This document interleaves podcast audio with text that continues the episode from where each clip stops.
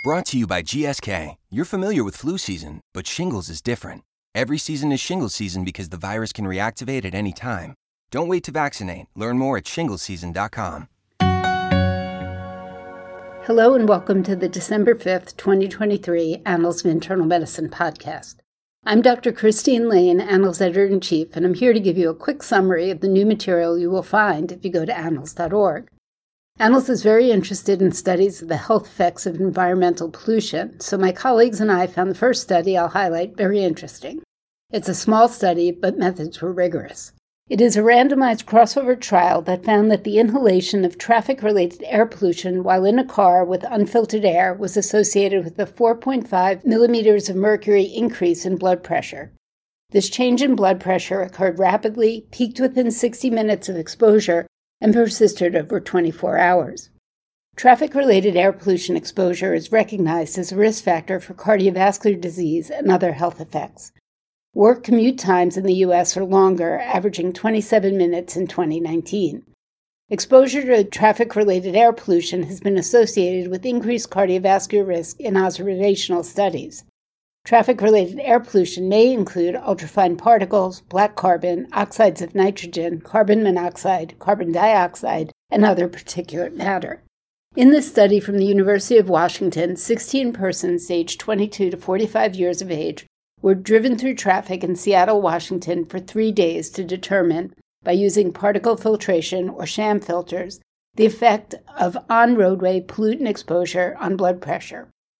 For two days, on road air was entrained into the vehicle. On another day, the vehicle was equipped with high efficiency particulate air filtration. Blood pressure was monitored up to 24 hours before, during, and after the drive. The authors found that in the participants with complete data, drives in vehicles with unfiltered traffic related air pollution resulted in significant net increases in blood pressure compared with drives with in vehicle filtration. According to the authors, these findings suggest that not only does traffic related air pollution raise blood pressure, but also the effects of air pollution on blood pressure may be reduced with effective cabin air filtration. Next is a report evaluating the transplantation of kidneys from donors with hepatitis C virus viremia for recipients without HCV infection that found that the use of direct acting antiviral prophylaxis for two weeks may prevent HCV transmission.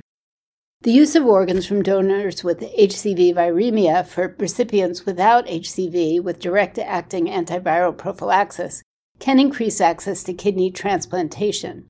Transmit and treat cures hepatitis C virus. However, some recipients treated with this approach develop donor specific antibodies and other complications. These complications may be avoided with prophylaxis, which is also less costly than a full treatment course. However, the optimal duration of prophylaxis is unknown. Researchers from Johns Hopkins University and New York University conducted a small, uncontrolled trial of 10 persons eligible for kidney transplant without hepatitis C virus. Eligible deceased donors were hepatitis C virus viremic. Participants received a dose of glecaprevir pibrentasvir prophylaxis before the kidney transplant, then once daily for 13 additional doses after transplant.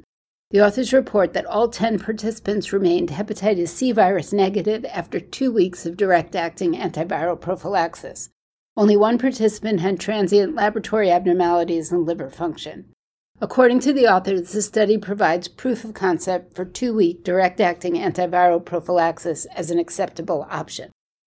Even with adequate thyroid replacement therapy, patients with Hashimoto's disease may report persistent extrathyroidal symptoms, including chronic fatigue, muscle and joint tenderness, dry mouth and eyes, and poor sleep quality. It has been hypothesized that these persistent symptoms may be related to extrathyroidal autoimmune reactions and that complete removal of thyroid tissues may relieve symptoms. The next article reports a study that evaluated outcomes for patients with Hashimoto's thyroiditis and persistent symptoms despite taking thyroid medications that found that at five years, patients who underwent thyroidectomy had greater symptom relief than those on medical therapy. However, 14% of these patients experienced complications after surgery. Researchers from Telemark Hospital in Norway conducted a randomized open label clinical trial of 150 persons with Hashimoto disease who reported persistent symptoms despite interventions with thyroid hormone medication. The researchers evaluated self reported quality of life changes in patients who received thyroidectomy and patients who received only medical treatment over 18 months. They found that the patients who received thyroidectomy reported quality of life improvements at both 18 months and five years after surgical intervention, compared with patients receiving medication only treatment. However, the authors caution that 10 of the 73 participants who received thyroidectomy experienced complications, including laryngeal nerve paralysis and hypoparathyroidism. Influenza vaccinations have been regularly recommended to all Americans starting from six months of age for over a decade, but vaccinations among children and younger adults remain low. During the COVID 19 pandemic, annual influenza vaccination coverage rates remained low overall and declined in some groups. The United States experienced high levels of influenza virus, SARS CoV 2, and respiratory syncytial virus co circulation during the 2022 2023 influenza season, putting a strain on healthcare resources. As the 2023 to 2024 season begins, internal medicine physicians and other healthcare professionals play an important role in communicating the benefits of vaccinations against influenza and other respiratory viruses. A new Ideas and Opinions commentary highlights the importance of physicians communicating the benefit of annual influenza vaccinations, and the authors recommend the SHARE approach when counseling patients. SHARE stands for S, share why an influenza vaccine is right for the patient. H, highlight positive experiences with influenza vaccines. A, address patient questions and concerns. R, remind patients that vaccines help protect them and their loved ones. And E, explain the potential costs of getting influenza. In 2013, the American College of Cardiology and the American Heart Association guidelines expanded statin eligibility for primary prevention based on atherosclerotic cardiovascular disease risk score. Previous studies have not assessed whether the expanded guidelines were associated with changes in statin use in the United States.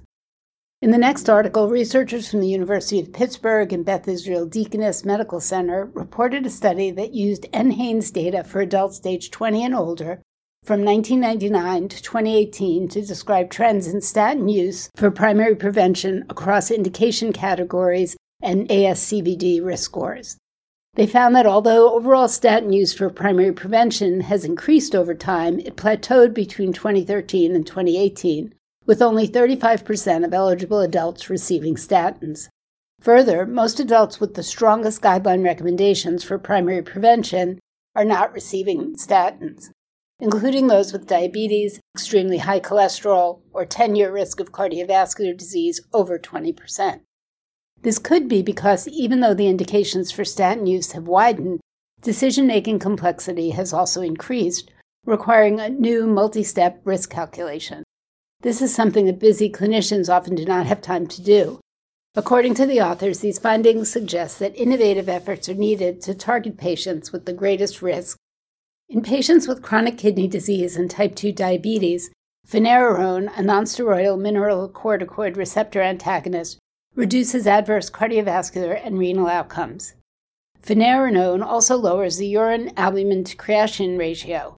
Next is a report that investigates whether finerenone induced change in urine albumin to creatinine ratio mediates the improved outcomes. Researchers analyzed pooled data from two phase 3 trials of finerenone to quantify the proportion of kidney and cardiovascular risk reductions seen over a four year period. Risk reduction was measured by a change in kidney injury indicated by a change in the urine albumin to creatinine ratio from baseline to month four. The data showed that among patients with chronic kidney disease and type 2 diabetes, finerenone induced improvement in kidney injury seemed to mediate a large proportion of long term kidney outcomes and a modest proportion of cardiovascular outcomes. Specifically, compared with patients who had less than 30% reduction in urine albumin to creatinine ratio, those with 30% or greater reduction had fewer composite kidney and composite cardiovascular outcome events. According to the authors, these findings emphasize the importance of monitoring urine albumin to creatinine ratio after initiating treatment, as it can serve as a valuable surrogate indicator of early treatment efficacy and offer insights into potential long term kidney and cardiovascular benefits. Compared with salvage chemoimmunotherapy with autologous stem cell transplantation, the current standard of care for primary refractory and early relapse diffuse large B cell lymphoma, chimeric antigen receptor T cell therapy, also known as CAR T, offers superior event free survival and overall survival. However, at list prices exceeding $400,000 per infusion, cost effectiveness could be an issue. The next article reports an analysis that used data from several trials of CAR T to estimate the cost effectiveness of second line CAR T versus salvage chemotherapy with autologous stem cell transplantation. The researchers found that neither second line CAR T treatment with axi-cel nor liso-cel was cost effective at a willingness to pay threshold of $200,000 per quality adjusted life year. Both survival and quality of life improved incrementally, but the data shows that the cost of CAR T must be lowered substantially to achieve cost effectiveness. Their budget impact analysis found that the US health sector would spend an additional 6.8 billion over 5 years with CAR T as the new standard of care. According to the authors, these findings may be relevant to administrators negotiating reimbursements, pharmaceutical companies balancing costs and profits, private and public insurers navigating negotiations, and policymakers seeking to rein in rising drug prices. The quality data may also help guide clinician patient treatment discussions. New and life saving therapy for patients with sickle cell disease will soon be within reach. The last article is a commentary that discusses the ethical and political issues that must be addressed to assure that patients who would benefit from these therapies are able to receive them. That brings us to the end of this podcast. Thanks for listening, and I hope you'll go to annals.org to read some of the new articles I've mentioned. Stay well, and please return in two weeks for the last podcast of 2023. Thanks to Beth Jenkinson, Andrew Langman, and Bernie Turner for their technical assistance. Brought to you by GSK. You're familiar with flu season, but shingles is different. Every season is shingles season because the virus can reactivate at any time. Don't wait to vaccinate. Learn more at shingleseason.com.